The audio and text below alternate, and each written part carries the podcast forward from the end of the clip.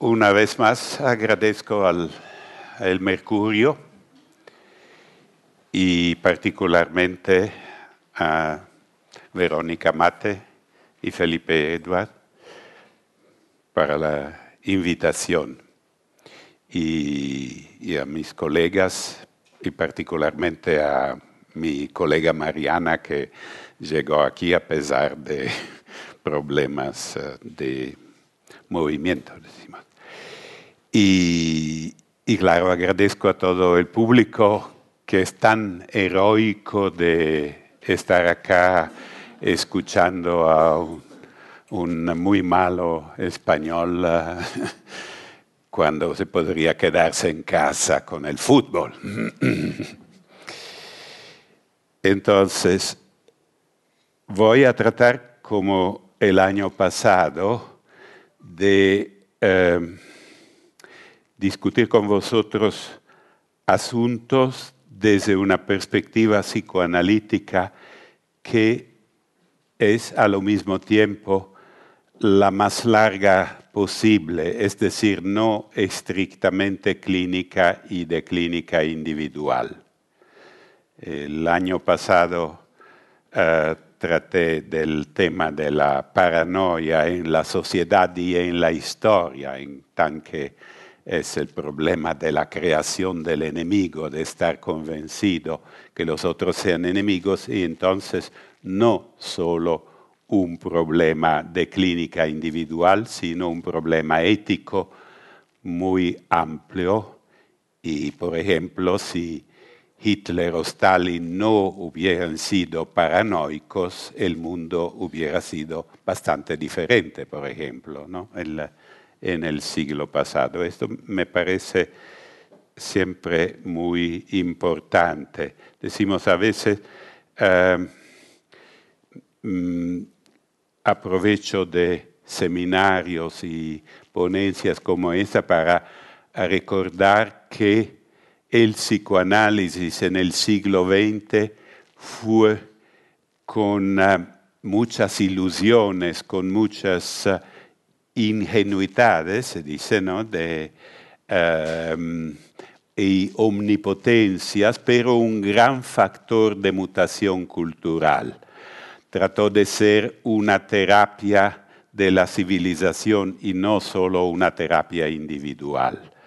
Uh, y lo fue en muchos sentidos, ¿no? Con, uh, como decía, con omnipotencias, con ingenuidades, se, se trataba sociólogos y yo era sociólogo y, economista de formación, de cambiar la situación del mundo junto al psicoanálisis, ¿no? algo un poquito ah, omnipotente en el sentido que era demasiado abstracto y demasiado, en inglés se dice top-down, ¿no? intelectuales que producían, por ejemplo, el freudo-marxismo una especie de animal mitológico ¿no? compuesto de diferentes animales que, que, tenía dificultades de deambulación, como los animales mitológicos. Eh, pero hoy en día hay el peligro, y claro, no soy solo yo a, subrayarlo, que el psicoanálisis, como uh, muchos sectores de cultura, se vuelva demasiado especializado, demasiado técnico, eh, revertiendo demasiado a sus orígenes como terapia individual. Y eso sería particularmente para nosotros jungianos. ¿no? Jung es el creador de las ideas de psique colectiva, del inconsciente colectivo. Sería verdaderamente perder eh, una gran parte de nuestra razón de ser, ¿no? Con eh, las perspectivas psicoanalíticas se mudaron, eh, a veces subrayo, no solo destinos individuales con las terapias individuales, sino mucho en la cultura, como decía, una terapia de la cultura en el nuevo mundo laico que se dice en el siglo XX vio más cambios que en todos los dos mil años antecedentes, no precedentes. Por ejemplo, la escritura cambió más, como ocurrió a causa, entre otras cosas, del psicoanálisis, una, como se puede decir, prevalente, ¿no? Un de dimensión interior. La escritura importante, la literatura importante del siglo XX se queda siendo una literatura del interior. Joyce, Kafka, etc. ¿no?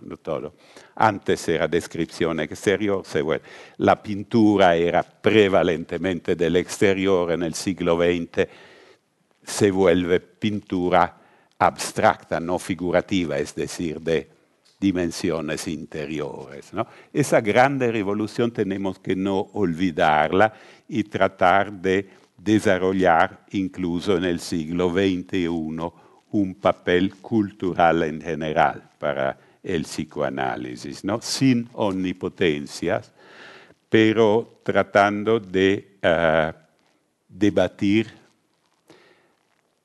también con un público no especializado, decimos con un público claramente que tiene una sensibilidad como no está en la pantalla a mirar solo el fútbol, ¿no? asuntos que eh, que nos concierne y nos preocupan.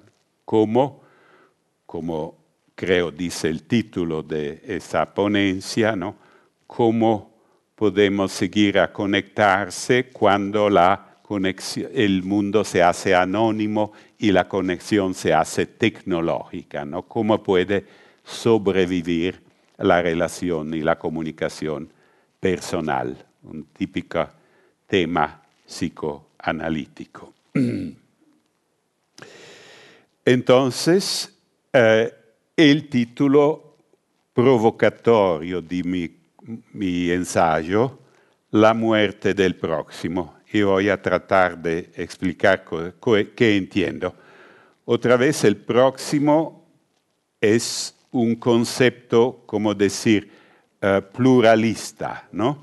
Uh, concepto físico, alguien que está cerca de mí, pero eh, en la tradición judío-cristiana un concepto también moral y claramente un concepto psicológico en eh, el asunto que trato de desarrollar.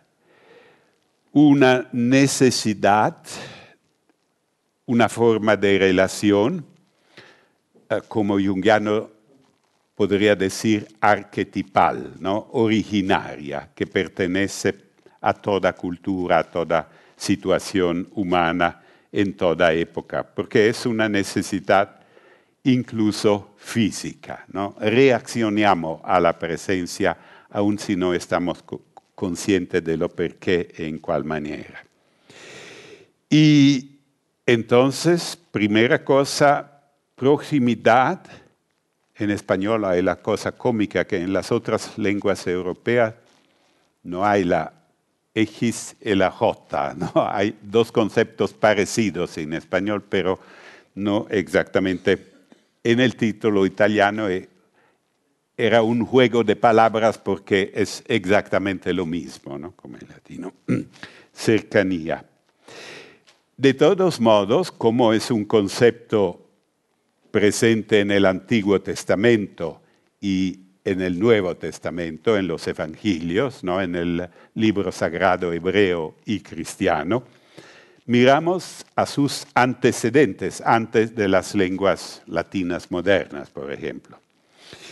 En hebreo, en el Antiguo Testamento, particularmente en el Levítico, donde dice ama a tu próximo, es rea. En griego, la lengua original prácticamente del Nuevo Testamento. Hay lugares allá, señor. Es plesíos. Rea y plesíos son exactamente la misma cosa como próximo en español, próximo en italiano, neighbor in English, etc. Uh, significa algo moral, pero al mismo tiempo y como origen, como primera cosa, la cercanía física. ¿no?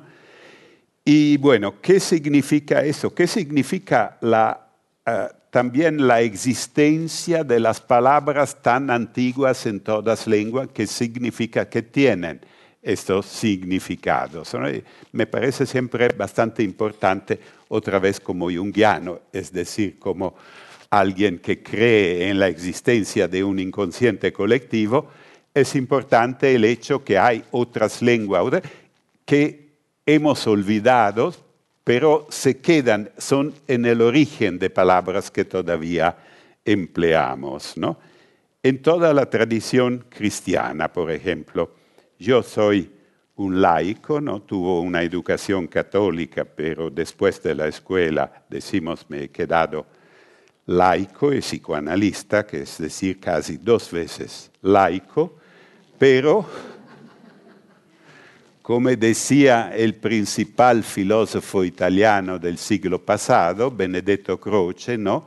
no podemos decir que no somos cristianos, aun si somos laicos, ¿no? Es, uh, también los, decimos los laicos, los liberales, son todos, tengo el imprinting ¿no? del, del cristianismo. y nuestra ética, para volver a lo que decía, es decir, que estamos tratando no tanto un problema psicoanalítico en sentido clínico, sino un problema psicológico de nuestra ética general, de nuestra capacidad de quedarnos ciudadanos sociales y no antisociales o asociales, ¿no? Conectados. eh, eh, miren, seguramente todos saben exactamente que el Antiguo Testamento, la Sagrada Escritura hebrea dice ama a tu próximo y, eh, que tiene diez mandamientos y que cuando a Jesús eh, le preguntan cuál es el más importante de los mandamientos, él contesta, es un mandamiento unificado, ¿no? Ama a Dios más que a todo, con todo tu corazón, todo, todo, todo, y a tu prójimo como a ti mismo, lo que es, me parece siempre, particularmente para mi profesión, muy importante como psicoanalista, ¿no? Como a ti mismo, no ama el próximo y olvídate de ti mismo. Decimos, esta es casi una, un extremismo o, una comercialización, una deformación del el principio de Cristo. ¿no? Como a ti mismo es muy importante mm, muchas veces con pacientes, ¿no? que no aman bastante a sí mismo. Bueno, si eso es el doble mandamiento de todos modos, uh, pensamos un momentito a una de las más famosas frases del final del siglo XIX, de uno o quizás el más famoso filósofo de aquel día y todavía de hoy, Nietzsche. ¿no?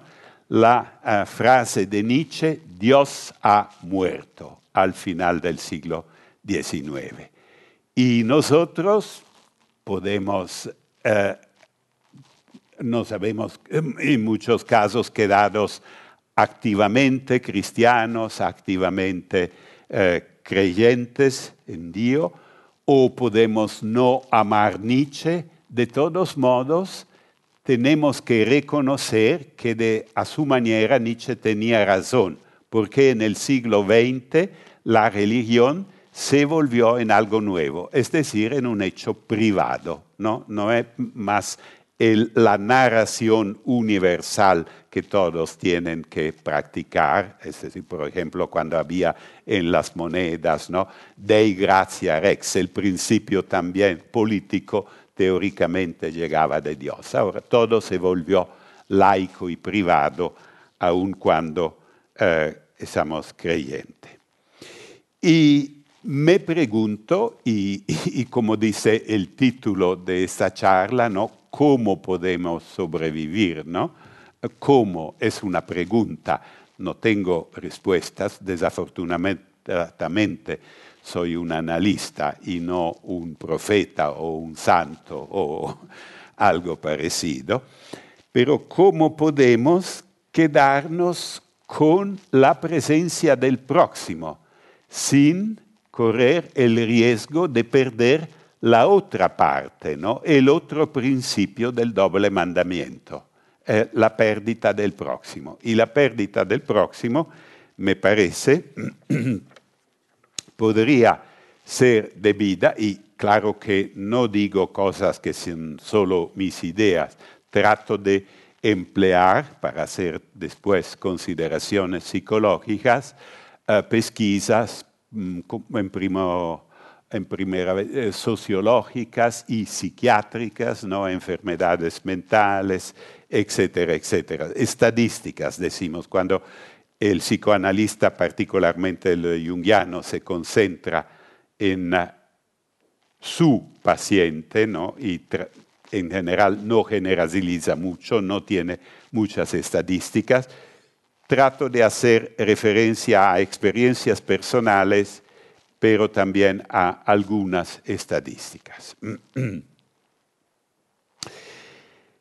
uh, una para no quedarnos con un tema tan, uh, decimos, me parece impactante, pero a lo mismo tiempo podría volverse abstracto, ¿no? una palabra como prójimo. Uh, una imagen de algunos recuerdos, la, he empleado en la entrevista que me hizo el Mercurio hace dos días, ¿no? algunos recuerdos. Uh, yo viajaba hace casi medio siglo muchísimo en tren, precisamente como veía en Italia, pero cada semana me mutaba para la formación a Zurich, que era también no tan lejos, pero dos mundos muy diferentes, uno latino y uno suizo-alemán, uno extrovertido, uno introvertido. Entonces, y en el tren, bueno, era un joven estudiante, siempre en en la clase más económica, viajaba, y las personas cercanas, las personas próximas, eran siempre gastarbeiter, es decir, trabajadores huéspedes, ¿no? En uh, Suiza, Alemania, o algunos llegaban aún más del norte de Alemania, que regresaban a Italia eh, con un viaje larguísimo. No había aviones en aquellos tiempos accesibles a, por lo menos para el bolsillo de los trabajadores o de los estudiantes. Y nunca he recorrido el camino mil veces ¿no? sobre las Alpes, nunca una vez no me ofrecieron algo de comida siempre me ofrecían comida. Gente muy sencilla, muy pobre, generalmente yo soy del norte de Italia, de condición burguesa, ellos eran del sur, eh, campesinos, muy, muy sencillos, muy directos, ¿no? muy respetuosos, pero siempre ofrecían algo. Hoy prácticamente no existe.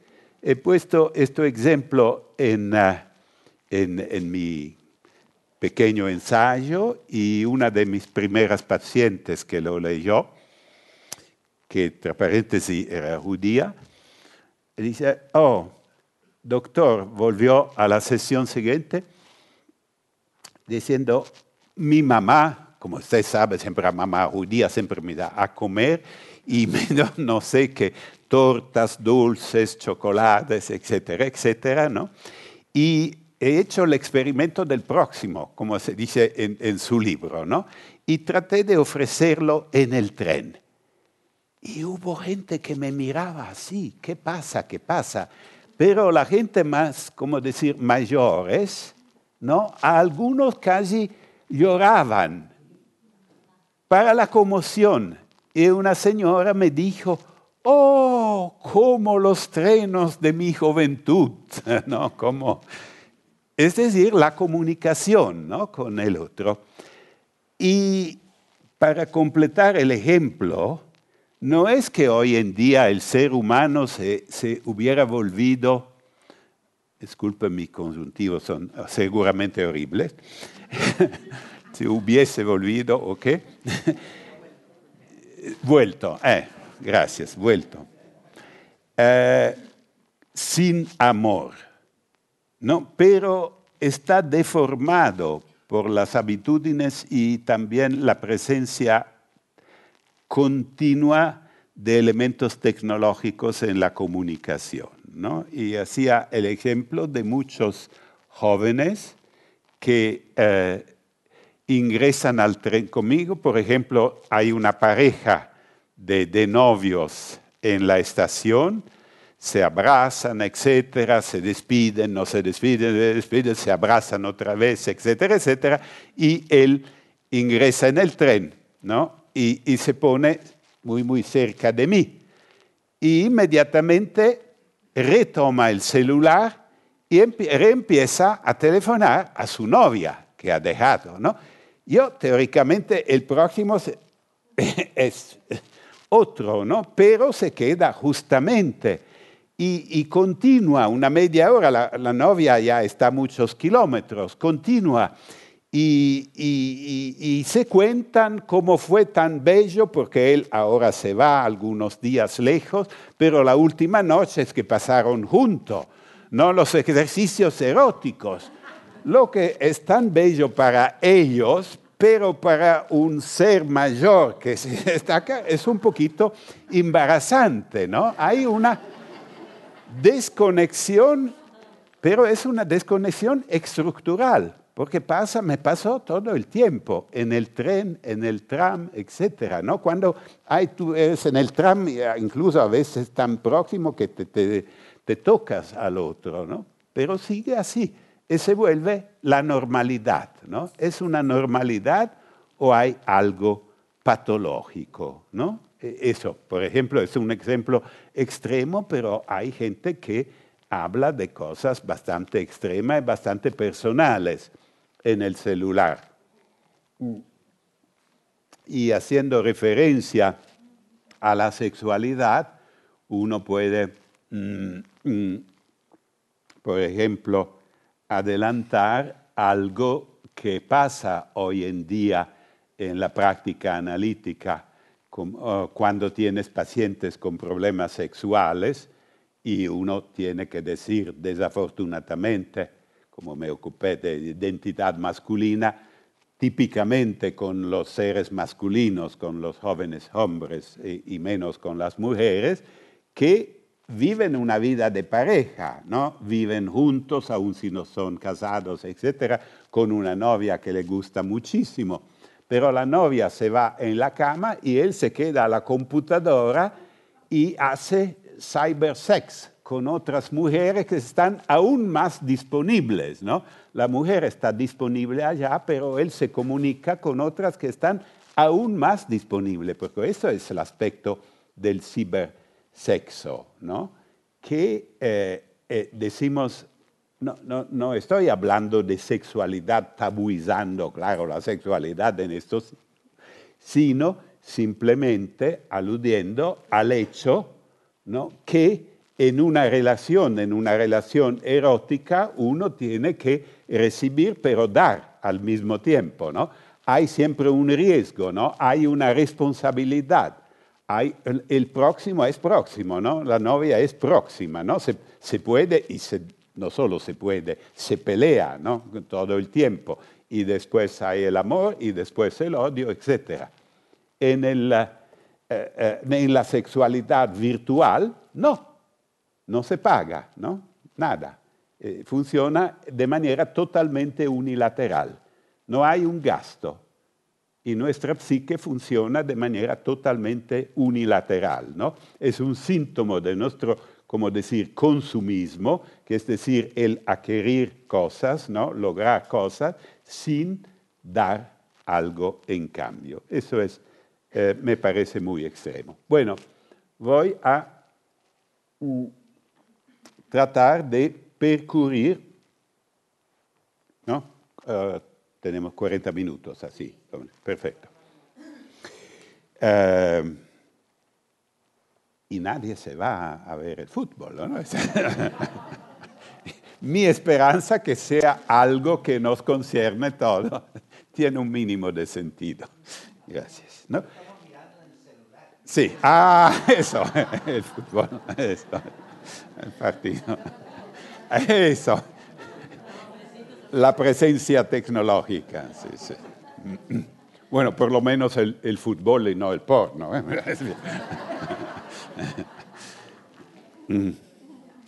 Bueno, ¿cuáles son, hay para reagrupar eh, todo en dos causas, decimos, eh, que no,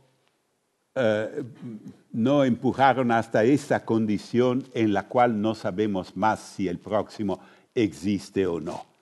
La primera es la sociedad de masa o la alienación en un sentido otra vez totalmente general, no, no en el sentido de Marx del siglo XIX, el trabajador, en el sentido que no concierne solo al trabajador, ¿eh? todos, en cada minuto, todo el tiempo. La alienación que nos afecta, nos afecta también neurológicamente, ¿no? okay. nuestro sistema nervioso. Y la otra cosa, ya hemos hecho alusión, es la continua presencia de la tecnología que nos afecta, la intermediación. Eh, la primera, decimos, no fue una cosa tan rápida, es una transformación que tuvo lugar más o menos en un siglo, en el siglo XX. La segunda está extremadamente concentrada, porque el impacto de las nuevas tecnologías es cosa de las últimas décadas o incluso de los ultimísimos años. Cada año puede brindar más cambios que, la década precedente. La sociedad de masa cambió en el siglo XX, volviéndose, eh, la sociedad, es decir, se volvió en sociedad de masa.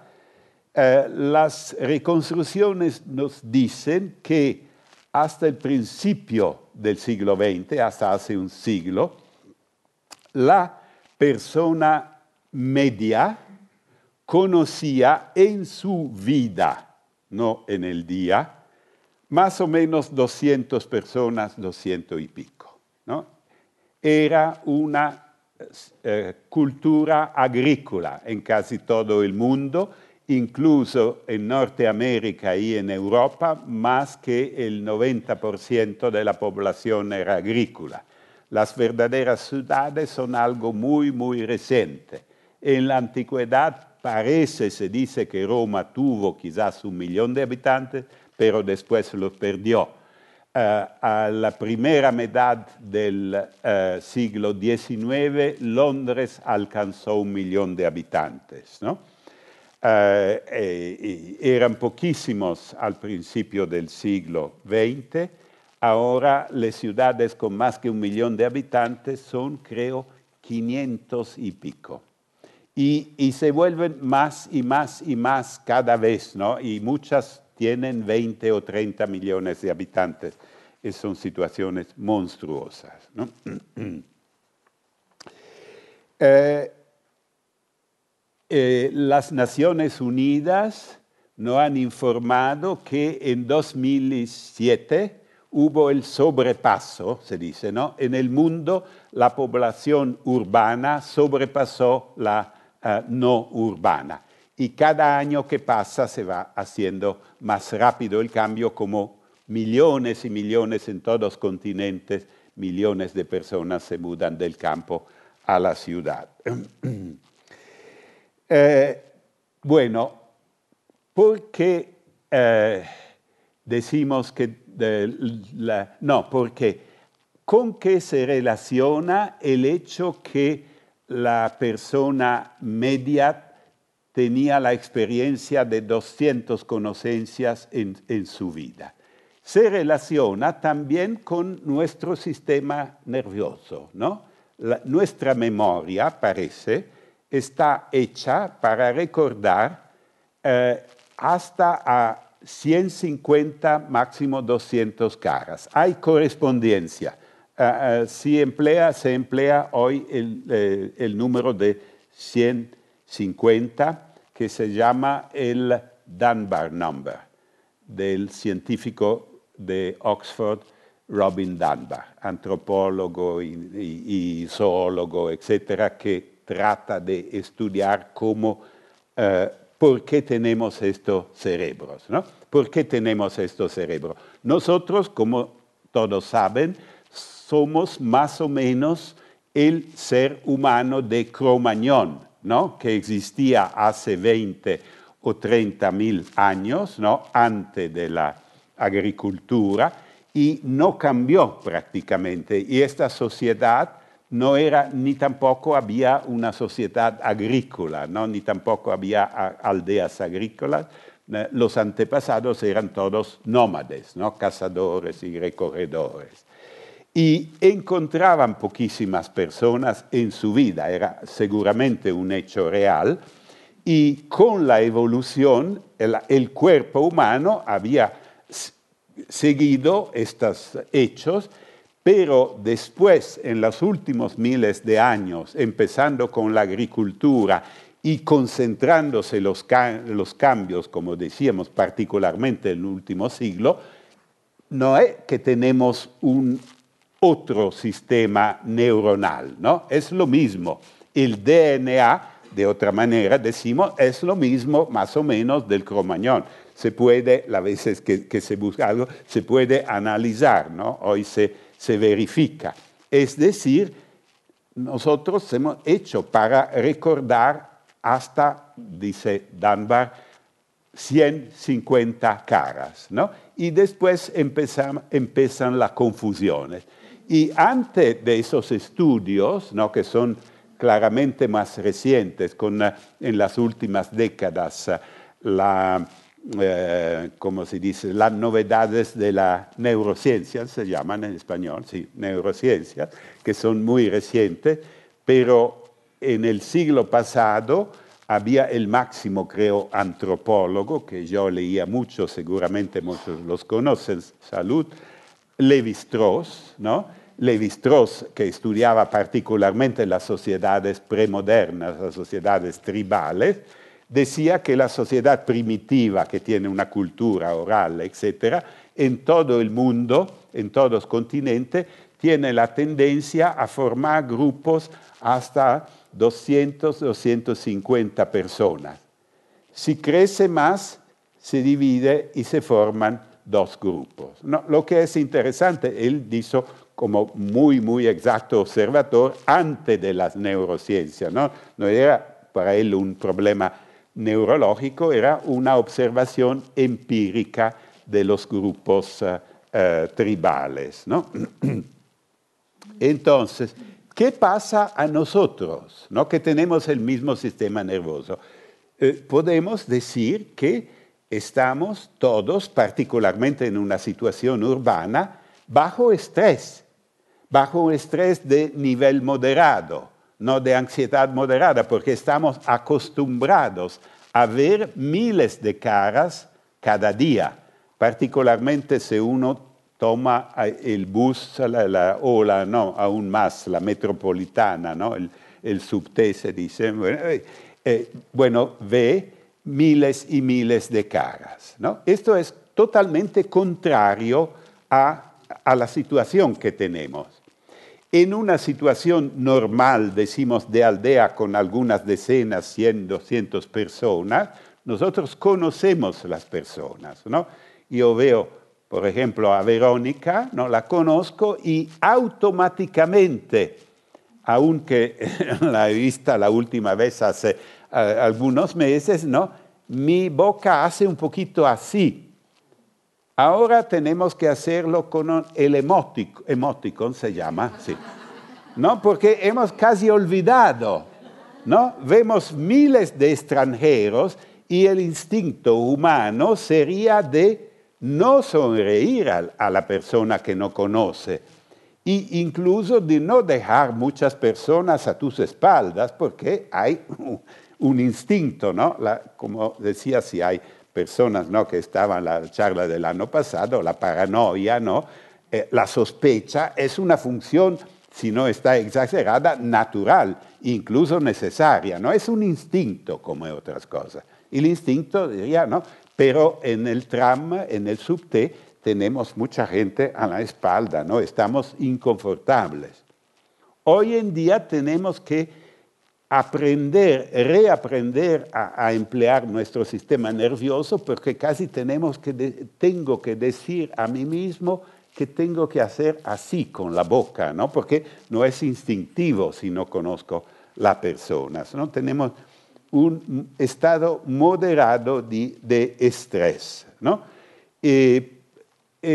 Entonces, para ah, sumar, es totalmente innatural nuestra situación particularmente urbana. ¿no? Hay una situación de ansiedad subliminal y hay eh, sociólogos, por ejemplo, que estudian las redes sociales, el, impacto tecnológico particularmente de Facebook, ¿eh?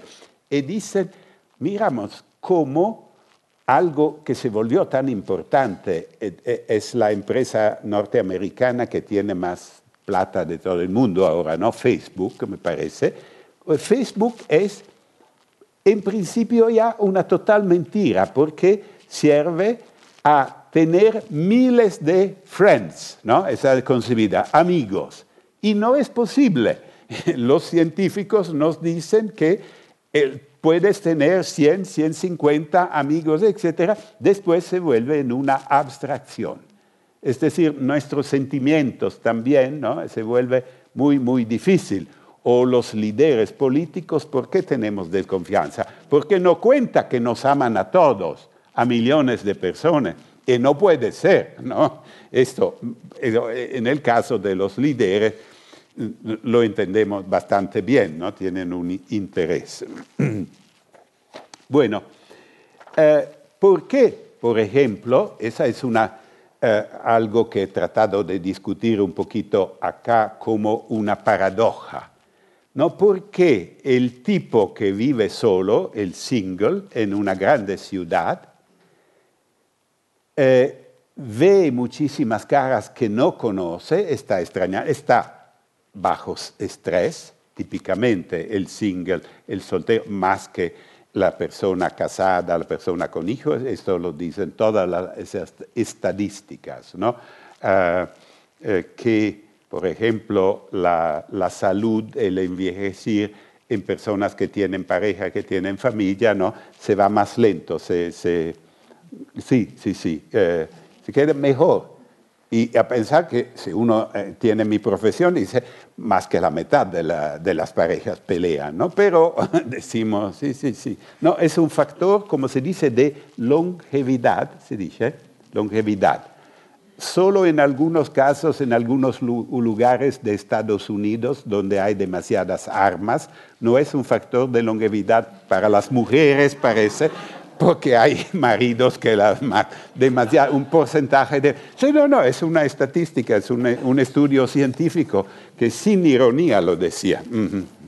Es un factor, decimos, entonces, no estar solos, ¿no? Es una precaución de higiene mental, ¿no? Que nos ayuda.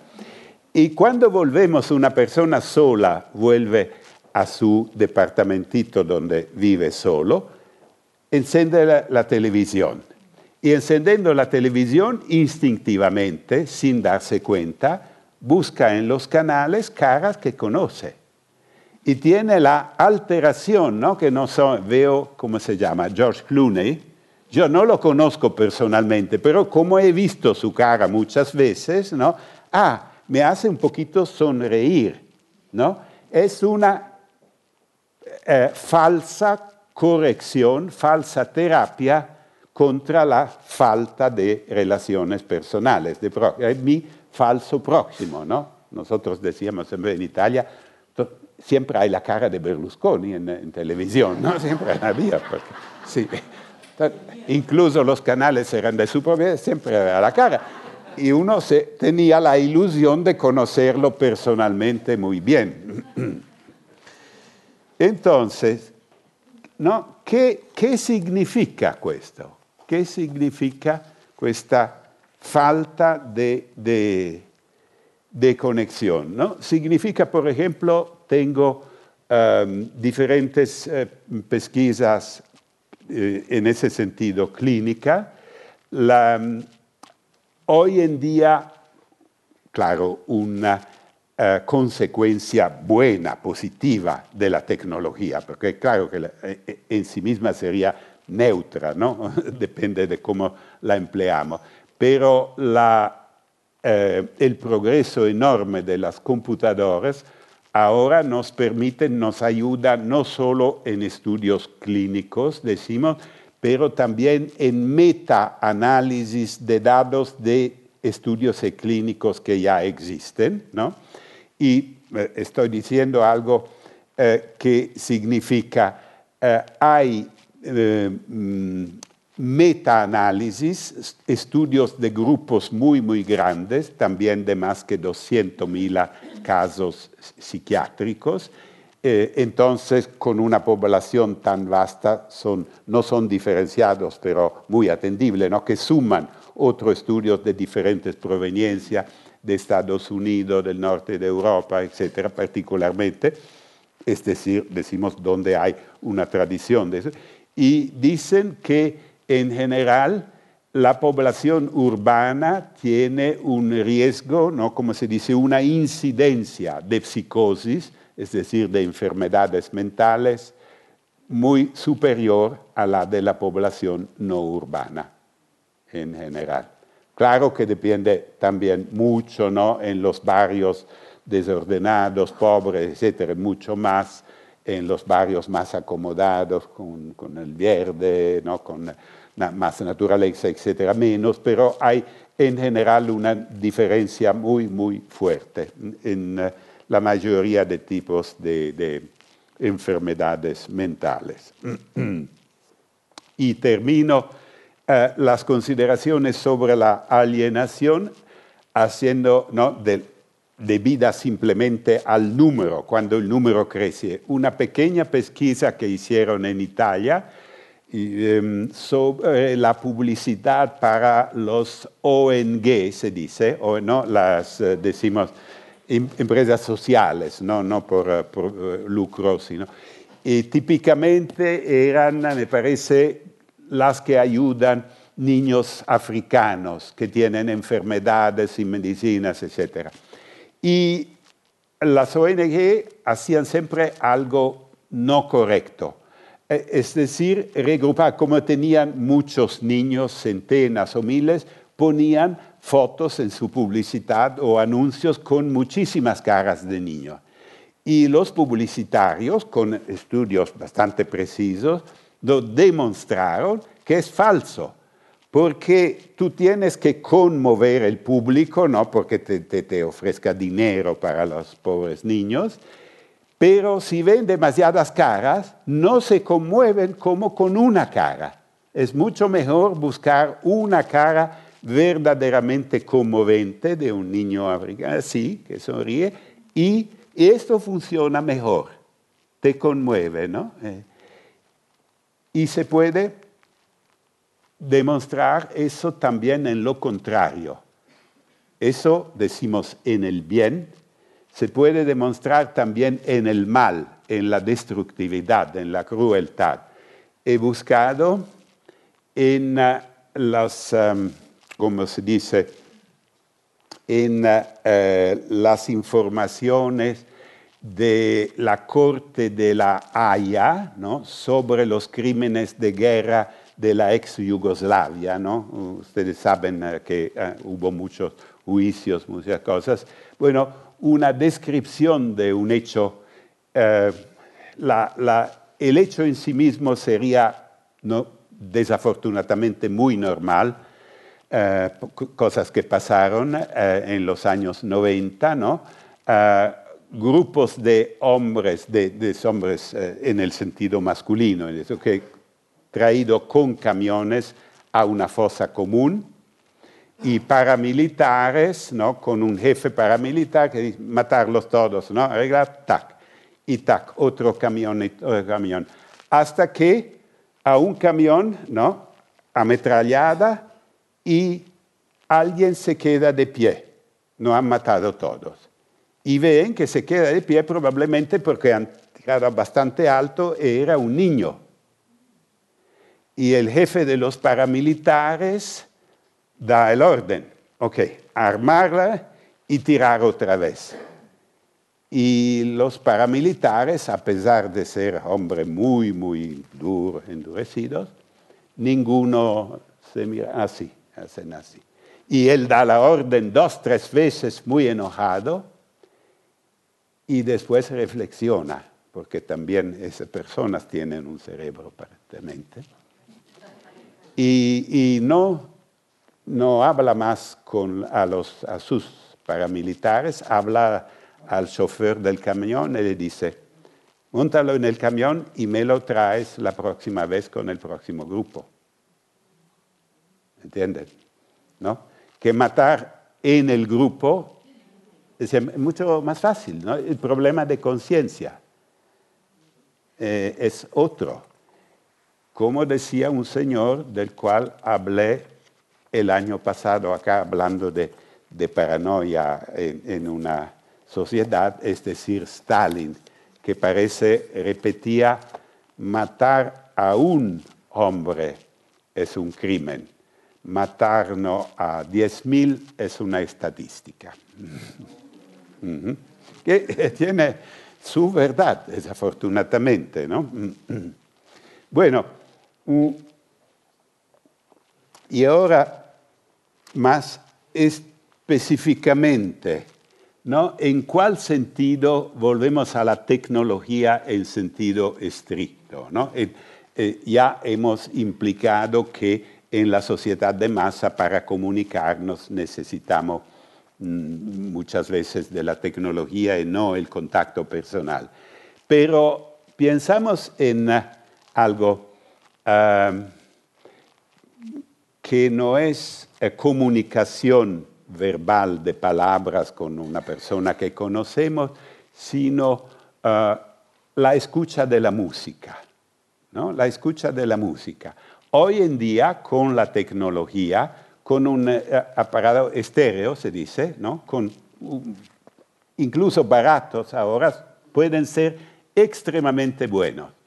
Con tu CD y un estéreo muy sencillo, te escuchas en tu casa una música mucho mejor que en el mejor auditorium de la ciudad. ¿no? Porque te escuchas, puedes incluso elegir el mejor de von Karajan, de los mejores, etc.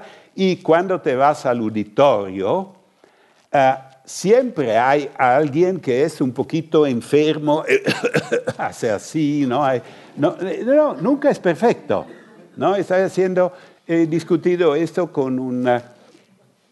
Eh, con un eh, eh, primo que es profesor de música a una universidad del Mozarteum en Austria, que, que, tiene una muy buena tradición, y dice, sí, estamos intentando de hacer estudios de ese tipo.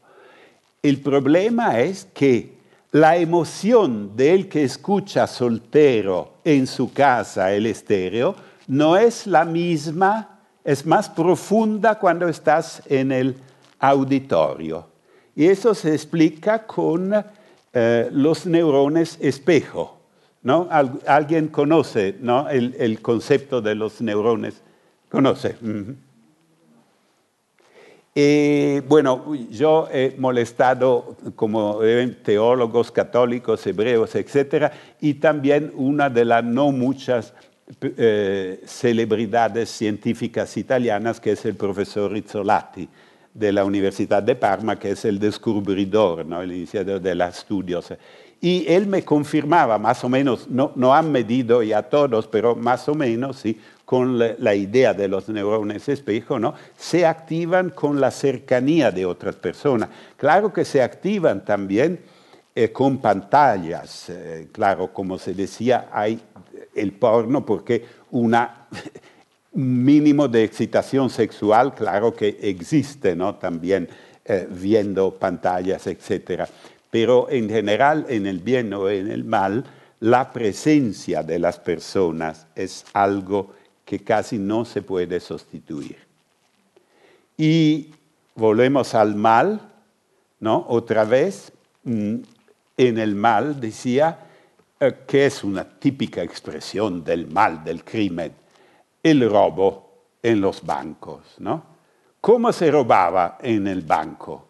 Hacia parece siglos, pero hace poco, ¿no? Con una pistola y te ibas al banco, arriesgabas la vida, ¿no? Un tipo muy romántico se iba, ¿no? y, salía del banco a veces con dos o tres mil dólares que no te cambian la vida, la vida que podías perder porque el guardia te tira a su vez, ¿no? Es una cosa totalmente loca. Ahora se roba el dinero del banco con cyber eh, robo, ¿no? Uno se queda en su casa y sin... Em, eso es, es una cosa fría. ¿no? El, señor Jérôme Kerviel, que al final del 2007, cuando empezó la crisis del euro, antes todo, todo, eh, decimos, la economía iba bien en toda la zona, y él era un joven eh, eh, empleado en la Société Générale, el segundo banco de, Francia, ¿no? y tenía como tarea de especular, mover los capitales y tratar de, de... Y ya parece, eso siempre se dice, arriesgaba más que en teoría no hubiera sido permitido. Pero hasta el momento que todo se iba bien, ¿no? hasta el 2007, parece, dicen los jefes, no veían, estaban satisfechos. Después empezó a ir mal y a perder y arriesgaba, y como un mal jugador, ¿qué hizo? ¿No? irse con una apuesta más y más alta cada vez, hasta que perdió algo como 4.900 millones de euros, ¿no? una cosa mai vista en los bancos. ¿no? simplemente, sí, porque él robaba la password de sus colegas, ¿no? entonces podía, estaba siempre especulando con una cantidad enorme de capitales de gente. El interesante era yo trataba de leer en Le Monde el proceso ¿no? que le hicieron cuando era en el tribunal, le pedía al juez cómo pasó, y él se defendía diciendo, no, no tenía sentimientos de, culpa de hacer algo malo.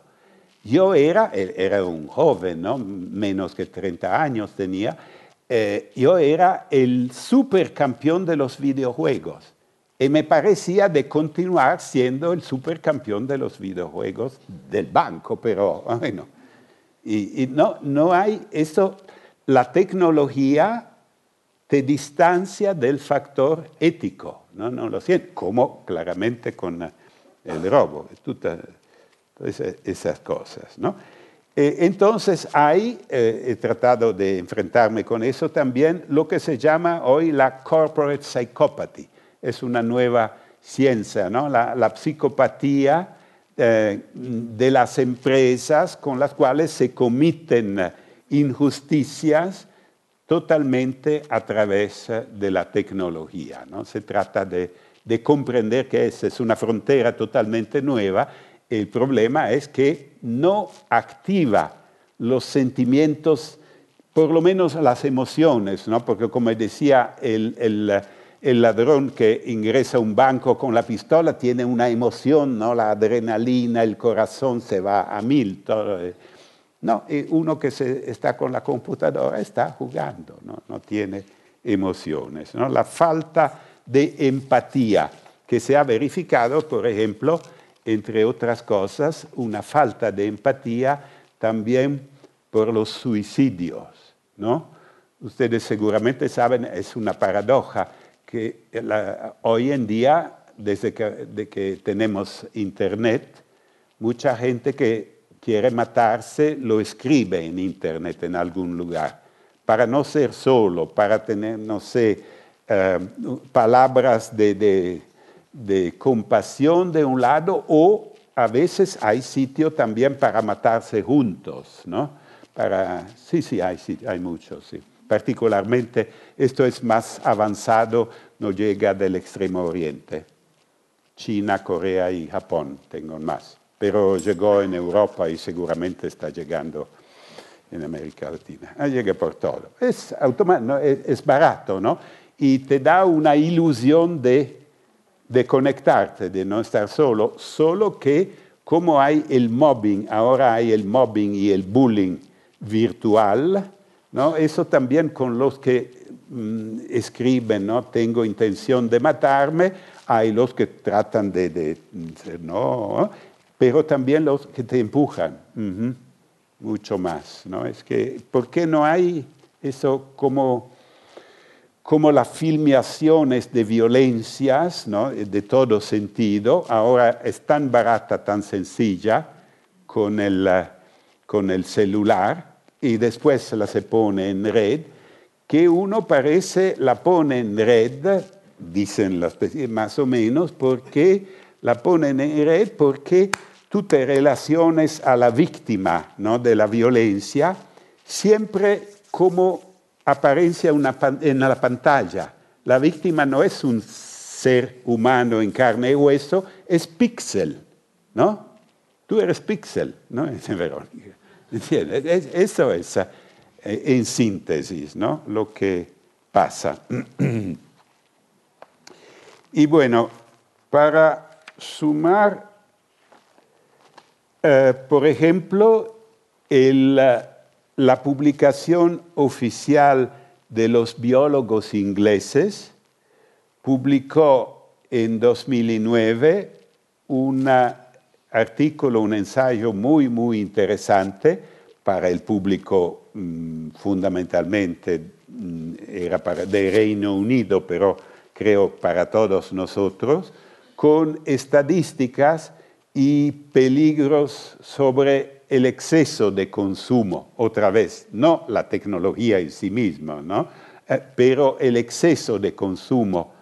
Eh, en los 20 años, decían de 1987 hacia 2007, eh, las horas de los ingleses medios eh, las horas diarias eh, con otras personas han pasado de seis horas a menos que tres.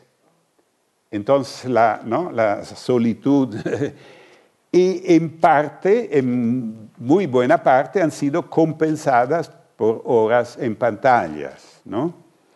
Eh, pero, por ejemplo, siempre estar con pantallas y con personas reales, dice el mismo estudio. Hay, yo no soy médico, no conozco, pero hay un tipo NKT, un tipo de linfocitos eh, que nos ayudan muchísimo como defensas inmunitarias contra el cáncer y otras, ¿no? Y, y la persona que siempre están en las pantallas no las tiene, no las desarrollas la desarrollan o la desarrollan en cantidad mucho mayor, lo que se conectan con personas humanas y no personas virtuales, decimos. Entonces, es una, un artículo muy científico ¿no? y, muy interesante. Y ya decía, por ejemplo, que los niños en Inglaterra es un riesgo, pasan entre 5, según las, clases sociales, otra vez entre 5 y 10 veces más tiempo cada día con la televisión que con los padres, que eh, significa una generación totalmente nueva y una falta de educación, particularmente en sentido moral, pero también de memoria, ¿no? No se aprende esta nueva televisión. Decía, y es un estudio de hace algunos años, que a cinco años el 25% de los niños tenían su computadora personal. Ahora seguramente por lo menos 30, ¿no? Una cosa enorme. Bueno, en un país más rico que América Latina o aún que Italia como Inglaterra. Pero es un, la riqueza se emplea mal, ¿no? de manera estúpida y destructiva. Y puedo añadir, mi eh, mujer, mi esposa, que es psicoanalista también, eh, pero trabaja con eh, niños. Eh, en los últimos tiempos tiene, ha hablado de niños de las clases primarias que tienen los smartphones. Incluso un niño de seis años que tiene una adicción al porno a causa de los smartphones que lo enseñaron otros compañeros ¿no? de familias ricas que tienen los smartphones y, se le dan así. Y el pobre niñecito decía a su terapeuta, ¿no? a mi mujer, decía, esto es conmovedor, decía, no entiendo qué es, no entiendo qué es y además me provoca asco, pero no, puede, no puedo uh, terminar de verlo, ¿no? no puedo interrumpir, eso como una adicción, eso es interesante, ¿no? porque siente que hay eso algo pasional, no el eros, la descubierta, pero la descubierta en un niño demasiado temprano y a través de la técnica, sin adultos que lo ayudan, devastadora. ¿no?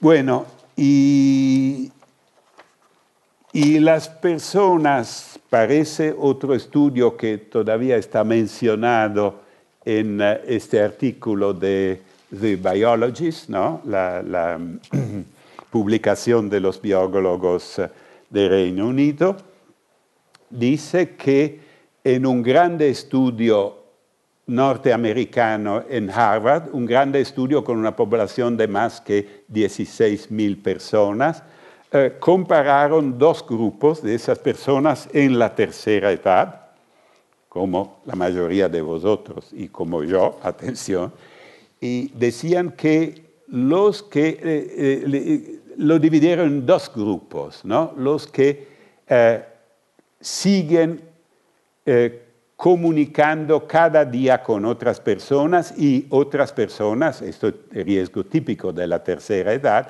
que te quede en casas, ¿no? una casa bien funcionante, típicamente en, en Estados Unidos, ¿no? con todos confortes y televisión, pantallas, etcétera la pérdida de memoria es dos veces más rápida en los que comunican con pantalla en relación a los que están con personas. Esto no son publicaciones científicas bastante interesantes.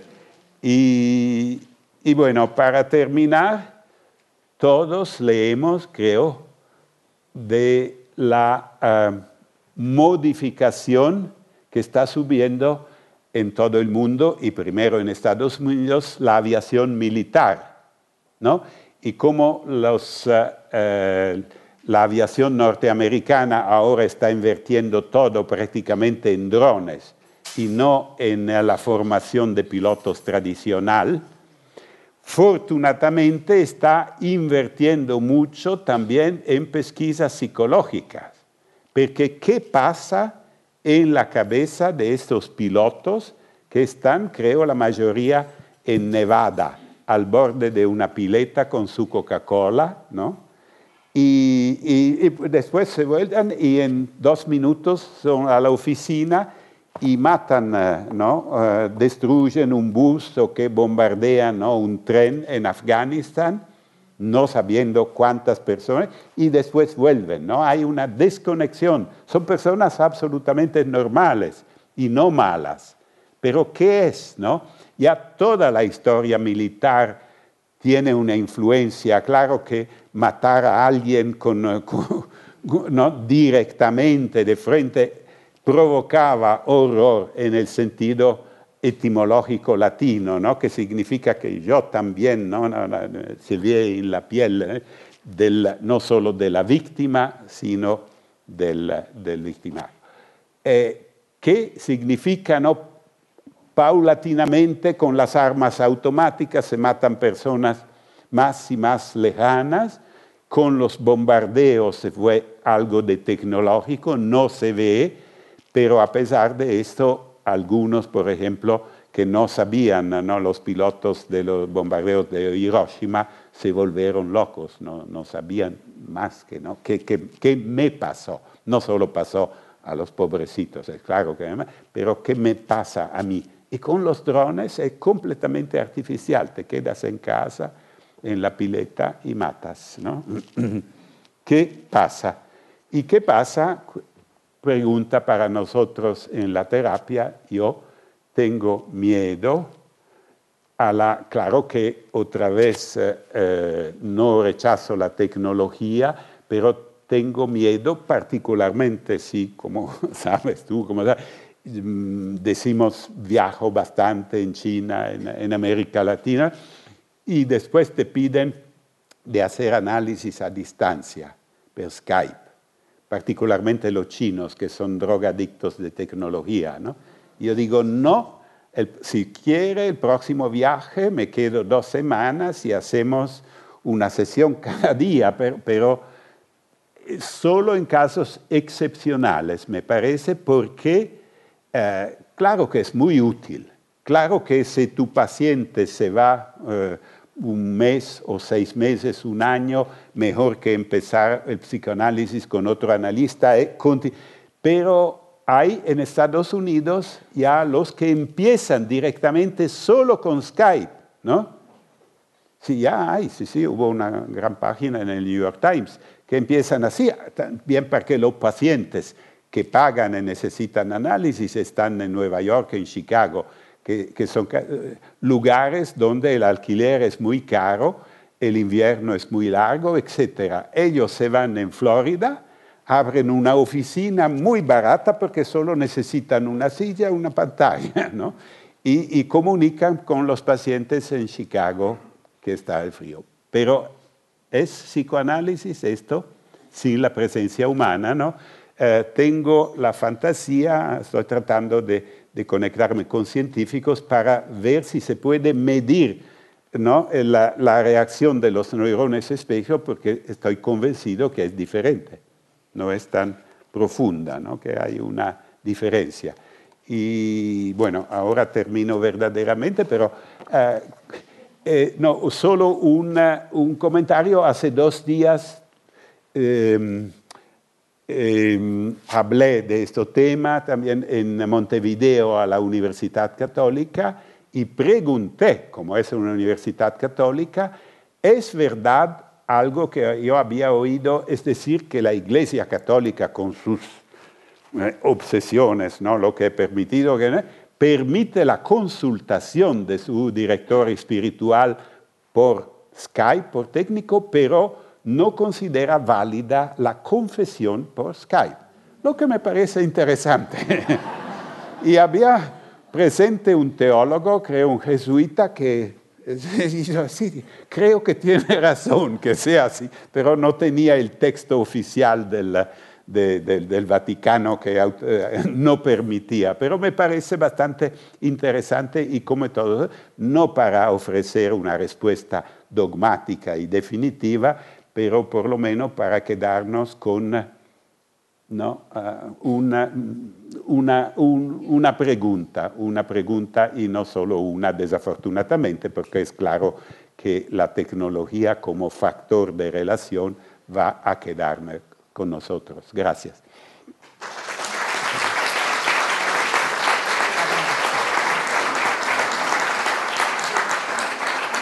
Vamos a pasar a, algunas preguntas. Quienes quieran seguir conversando con el profesor, tenemos aquí el micrófono. Si alguien quiere preguntar algo. No solo preguntas, también comentarios de experiencias, ¿eh? de relatos. Buenas noches. Para, los que creen eh, que el, el evolucionismo es lo que ha movido el, los cambios del planeta en el pasado, esta intervención de la tecnología causa un, caos en la lógica evolutiva?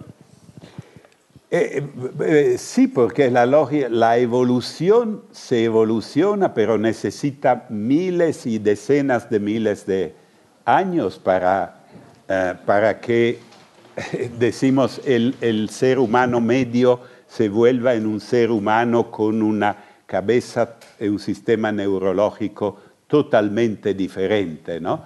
Tendría que, eh, eh, que, que, la tecnología tendría que causar una situación en la cual nosotros con el sistema nervioso normal, decimos, ¿no? que con la posibilidad de reconocimiento de 150 o 200 personas, eh, desaparecieran y que sobrevivieran solo los que ya tienen una posibilidad de reconocer miles de personas, lo que me parece extremadamente abstracto. ¿no? La selección es muy gradual y necesita de miles y miles de, años. ¿no?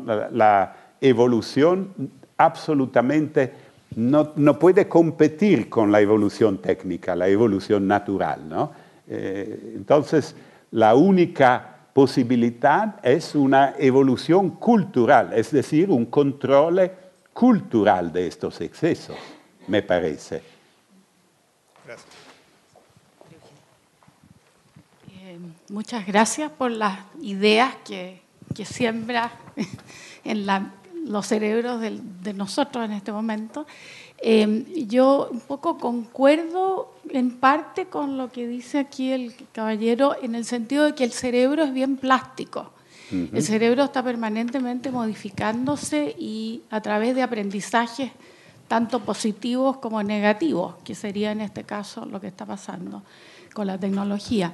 Entonces, eh, yo tengo mucho problema también porque trabajo con niños, entonces veo que la, lo que está pasando con, con la, la, ciber y los niños es bastante delicado también. Y yo, yo veo, digamos, como neurofisióloga que he sido en el pasado, que eh, estos cerebros están siendo programados en forma distinta. Es como si se les instalara un software distinto. Entonces estos niños van a ser muy buenos en algunas cosas y muy deficitarios en otras probablemente.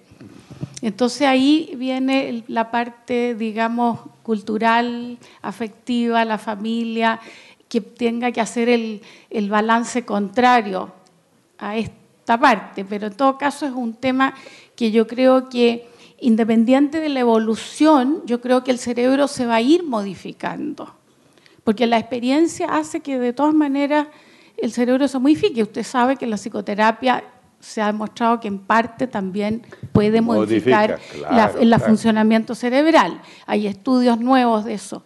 Entonces es muy interesante ver qué pasa con estas personas que están creciendo claro, en este mundo. Pero no es, eh, lo que tengo que subrayar no, eh, todavía es que no es un verdadero factor evolutivo en la evolución sí, de sí, cada niño no se pueden producir porque el cerebro tiene posibilidades enormes, pero no es que los hijos de estos niños, cuando serán adultos, se van a tener hijos, que van a tener un, un sistema modificado. ¿no? Eso no, no eso desafortunadamente. Claro. Y decimos si, por ejemplo, yo no soy un neurocienciado, pero uh, decimos si siendo acostumbrados muy, desde muy, muy temprano a tener una cantidad de conexiones, ¿no? en un multitasking enorme mm, en relación a, a, nuestra experiencia, estos niños van a ser capaces de, por ejemplo, de memorizar no 200, sino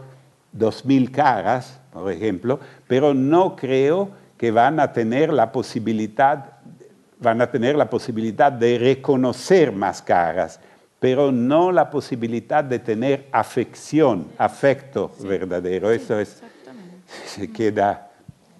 Exactamente. Mm, eh, no, no, no, sé si estoy diciendo sí, acá algo como decimos como psicólogo o casi, o casi como cristiano, a pesar de ser laico, como decía, ¿no? Porque el amor como así, no sé.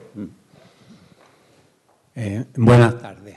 Le agradezco mucho su palabra y lo interesante del tema. Usted dijo que no era un profeta, uh -huh.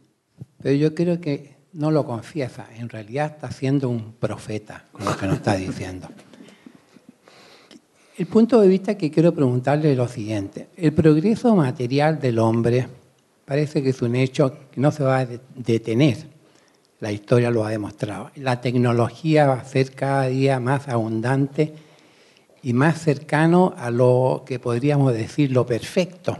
Uh -huh. Tanto que ustedes saben que ya hay gente que piensa que se van a poder criar, crear embriones humanos. De tal manera que el hecho de la tecnología yo creo que es irreversible. Uh -huh. Pero ¿qué va a pasar con el hombre? Uh -huh. ¿Va a desaparecer, por ejemplo, una un pensamiento filosófico abstracto sobre algo o solamente lo material va a ser lo que va a guiar al hombre. Mm. Van a existir líderes, va a haber algún líder que pueda oponerse al pensamiento del resto de la humanidad. ¿Qué va a pasar con la espiritualidad? se va a perder enteramente. Hago estas preguntas porque usted nos ha demostrado un panorama bastante desolador en cuanto al futuro eh, en el sentido personal, de los afectos, de los sentimientos personales. ¿Qué va a pasar con el hombre? ¿Van a desaparecer las mentes intelectuales y va a estar todo dominado por la máquina? ¿Cree que todo esto es realmente irreversible, como es la tecnología, o algún día el sentimiento del hombre va a poder dominar la tecnología, no la tecnología en sí, sino que el uso de la tecnología, que es lo importante. Ustedes saben, cuando salieron los primeros autos, el señor Ford, eh, se decía que los autos eran una maldición, porque mataban gente en los caminos y no debían hacerse ni, ni comprar autos porque mataban gente. Bueno, hoy día es un hecho, hoy día es indiscutible que el avance material mata a mucha gente. La bomba atómica mató 90 mil personas en un segundo. Los médicos también matan gente cuando se equivocan. Bueno, entonces la pregunta es, ¿qué va a pasar con la mente intelectual del hombre? ¿Va a estar destruida por una humanidad automática dirigida solamente por la materia y se va a perder el sentimiento o la inteligencia, pensando en la inteligencia no aritmética, en la inteligencia emocional? ¿Cuál es el futuro de la emocionalidad en el hombre? Eh, otra vez no, no, soy profeta, eh, otra vez tengo miedo eh, y me parece que cada año que pasa cambia, decimos, el balance entre las conciencias científicas en sentido estricto, ¿no? las ciencias duras y lo que por lo menos en italiano llamamos, en la mayoría de las lenguas me parece, las ciencias humanas, ¿no? es decir, como se decía, filosofía, etc. Eh, el progreso es todo en, la, en las ciencias duras, ¿no? Las, ciencias humanas no tienen verdadero progreso. La filosofía, cada filósofo y cada psicoanalista de alguna manera reempieza. Y, y me parece que tenía razón ya Heidegger cuando decía que si el progreso tecnológico es cumulativo, pero nunca hubo un progreso moral verdaderamente cumulativo. ¿no? Y eso es el grande, el grande misterio. Y en ese sentido decimos personalmente, no tengo respuesta, solo decimos un instinto de dedicar lo más posible de, de las energías que me, que me sobran, que me quedan en la tercera edad para comprender sí las nuevas ciencias, pero aún más los problemas eh, ¿no? de, ciencias humanas, el, los problemas eh, éticos principalmente, como decía, de la psicología así, aquí. Y, por ejemplo, tengo un poquito de ambivalencia con, frente a muchos colegas más jóvenes que están totalmente fascinados por las neurociencias, me parece muy importante, me parece, como decía, un deber tratar de entender algo porque hay progresos enormes, las neurociencias están confirmando o contradiciendo incluso muchas de las afirmaciones de Freud y de Jung, uh, pero uh, mm, eh, no sé si uno tiene como una fascinación de omnipotencia, ¿no? que eh, de materialismo, del reducir toda la psique a las neurociencias, no sé si va a ser posible. Y entonces esta fascinación me parece peligrosa, ¿no? que entendiendo eh, la, la, el análisis neurológica del, de nuestro sistema de pensamiento, vamos a entender lo que eh, hasta ahora se llamaba psique. Psique es la traducción de la palabra griega alma, ¿no? Y, y, no puede ser totalmente, creo, reducida a los neurones, mm, pero no sé. Hola, eh, yo quería pedir la palabra para responderle aquí a, al caballero, porque yo creo en Cristo y creo en el amor. Y creo que es una cosa real, pero mucho más compleja de lo que jamás imaginamos. O sea, el ser humano, nosotros todos sabemos que pasó por un holocausto, así pasó por un periodo de muerte total, así espiritual, destrucción total, las guerras mundiales, la bomba atómica y aquí, bueno, Pinochet y todo.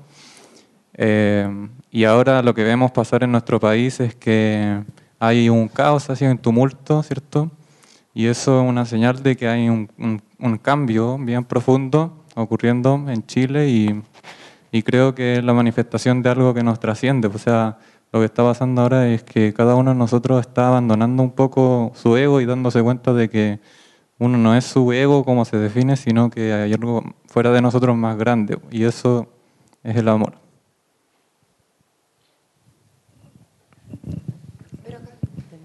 Buenas tardes.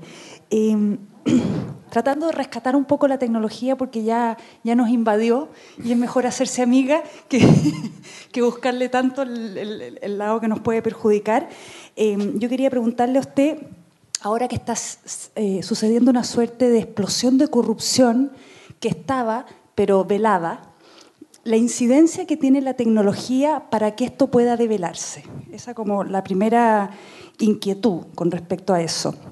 Y lo otro es em, educar en la tecnología, cosa de rescatar de ella aquello que le es beneficioso al ser humano.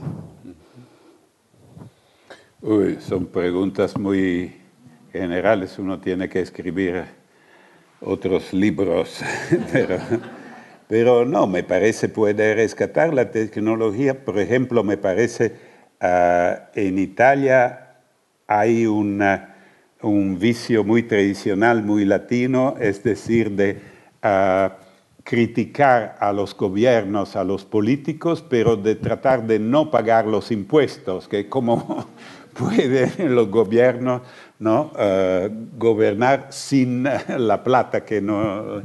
Y a través de la tecnología de las computadoras se está volviendo más y más difícil la evasión de los impuestos. Esto me parece un beneficio porque ah, en inglés se dice it levels the field, ¿no? el, ah, el, terreno lo hace más uniforme. Si todos están obligados, vamos a, a, pagar menos todos, ¿no? Y de manera más correcta y se establece una relación en ese sentido un poquito más de confianza con el gobierno, con los que nos piden los impuestos. Esto porque la verifica con la tecnología es extremadamente rápida, ¿no? Antes era manual. Eh, eso es una, un lado, por ejemplo, que se me ocurre. Pero no conozco. Eh, en ese sentido, me parece, en general, en la lucha contra la corrupción, la tecnología ayuda. Lo tengo, creo, acá también en observación, las tecnologías de las videocámaras, los sistemas de alarme, ¿no? Son un poquito, para volver al tema del año pasado, paranoico, porque se vienen animando nuestra paranoia, pero son bastante útiles y en todo el mundo hay una tendencia, hubo un servicio en el Economist, que es muy exacto, la criminalidad está disminuyendo a causa de la tecnología. ¿no? Antes uno necesitaba más policía y más policía, y más policía tiene otros aspectos, ¿no? un poco peligrosos. Así, más tecnología, que la inversión puede ser cara, pero después funciona automáticamente, es barata, menos crímenes, menos crimen significa otra vez una sociedad. Entonces, hay no solo círculos viciosos, del cuales hemos hablado, pero también círculos virtuosos que la tecnología puede eh, animar, mm, y seguir animando.